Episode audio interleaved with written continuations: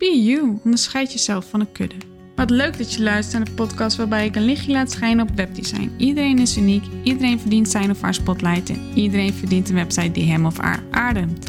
Geen poespas, geen templates, nee, just you. Mijn naam is Karine en ik deel met jou waarom ik het zo belangrijk vind, maar ook de frustraties, valkuilen en tips komen voorbij. Goedemorgen, middag, avond. Superleuk dat je er weer bent. Dit keer wil ik even ingaan op heel iets anders. Het domeinnaam. Hoe kies je die? En dat is natuurlijk iets wat helemaal in het beginproces staat van een website. Maar het is wel een belangrijke. Want je domeinnaam eh, kan veel betekenen natuurlijk voor jouw bedrijf. En ik ga jou gewoon handige tips meegeven. En nou ja, de tips zijn eigenlijk uh, wat je niet moet doen dus, wat je moet vermijden. Dus dat zijn de tips. Altijd handig om te gebruiken. Maar hoe kies je nou? Want je wil natuurlijk goed gevonden worden en je hebt altijd van uh, de domeinnamen gehad met goedkoopvakanties.nl of uh, wij je auto. Alles waar dus je zoekwoord in terugkomt of zoekzin. Maar is dat een goede oplossing? Want je wil natuurlijk goed gevonden worden. Dat hoor ik ook altijd bij mijn klanten. En als ze dan echt aan het beginproces staan van ja, ik wil ook een domeinnaam kiezen. Wat kies je dan? Kies je dan bijvoorbeeld voor fruitplukken Amsterdam? En is dit dan de goede keuze of beperk je zo de mogelijkheden van je website? En dat wil ik dus gaan toelichten. Want de domeinnaam zegt veel. Het kan je maken of breken, zullen we maar zeggen.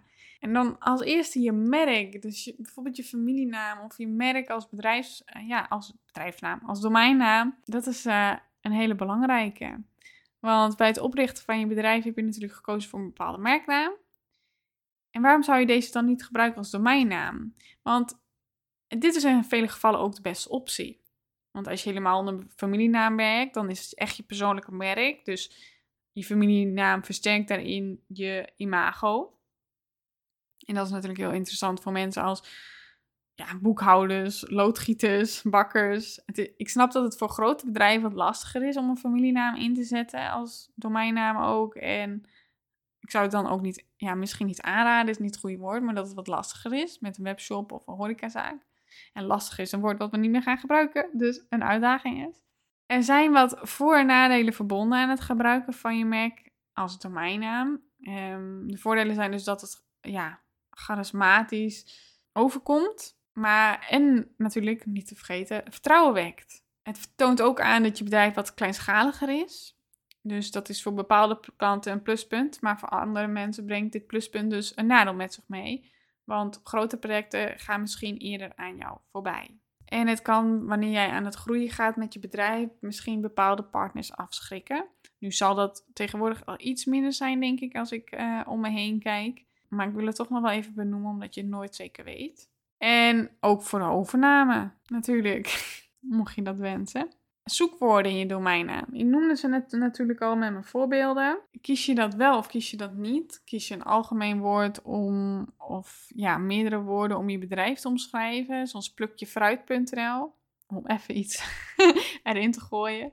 Dus als jij dan een fruitboer bent uh, waarbij je zelf fruit kan plukken, is het natuurlijk wel een heel algemeen domeinnaam. Mensen kunnen het makkelijk onthouden. Maar je maakt het jezelf natuurlijk ook meteen moeilijk. Want als jij op een gegeven moment denkt, ja, maar ik wil ook dit gaan verkopen, fruitsappen in mijn voorbeeld, dan met een webshop op dezelfde website, dan past je domeinnaam niet bij hetgeen wat je aanbiedt. En dat heeft dan een negatieve invloed op jouw SEO.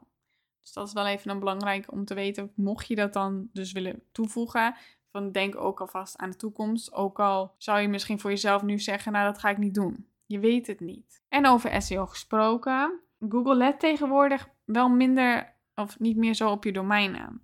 Dus waar je vroeger had, die uh, ja, websites had, zoals ik net noemde, met autokopen.nl of goedkoopvakantie.nl, wat noemde ik? Een van die twee. Die sc scoorden natuurlijk heel goed. Is dit effect natuurlijk tegenwoordig teruggeschroefd. Omdat je het ineens een heleboel had en er werd misbruik van gemaakt. Dus, dus daar is eigenlijk een ja, soort nieuwe regeling voor gekomen, om het zo te zeggen. Wat dan heel erg belangrijk is voor je SEO, is eigenlijk dat je je beter kan focussen op het optimaliseren van de content. En dat dat veel meer effect gaat hebben. En dan kan je ook nog wel zeggen van, hé, hey, maar is het dan niet een ultieme combinatie van in jouw domeinnaam om je merk te noemen en een zoekwoord. Die hoor ik ook wel eens terug. Ja, dat kan. Je kan die combinatie natuurlijk gebruiken. In de, in de zin van, dan heb je het beste van beide werelden. Dus even als voorbeeld janssanitair.nl. Het is dan wel heel belangrijk om de, het goede trefwoord te kiezen.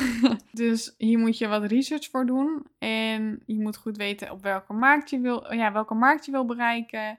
En welke keyword je dus gevonden wil worden. Maar het is ja, minder, het werkt min, ja, het is niet meer zo relevant, laat ik het zo stellen. Mocht je dat willen doen, dan kunnen tools als Google Trends of Google Keyword Planner je daarbij helpen. En dan zie je ook welke bepaalde combinaties bijvoorbeeld ja, de beste resultaten opleveren.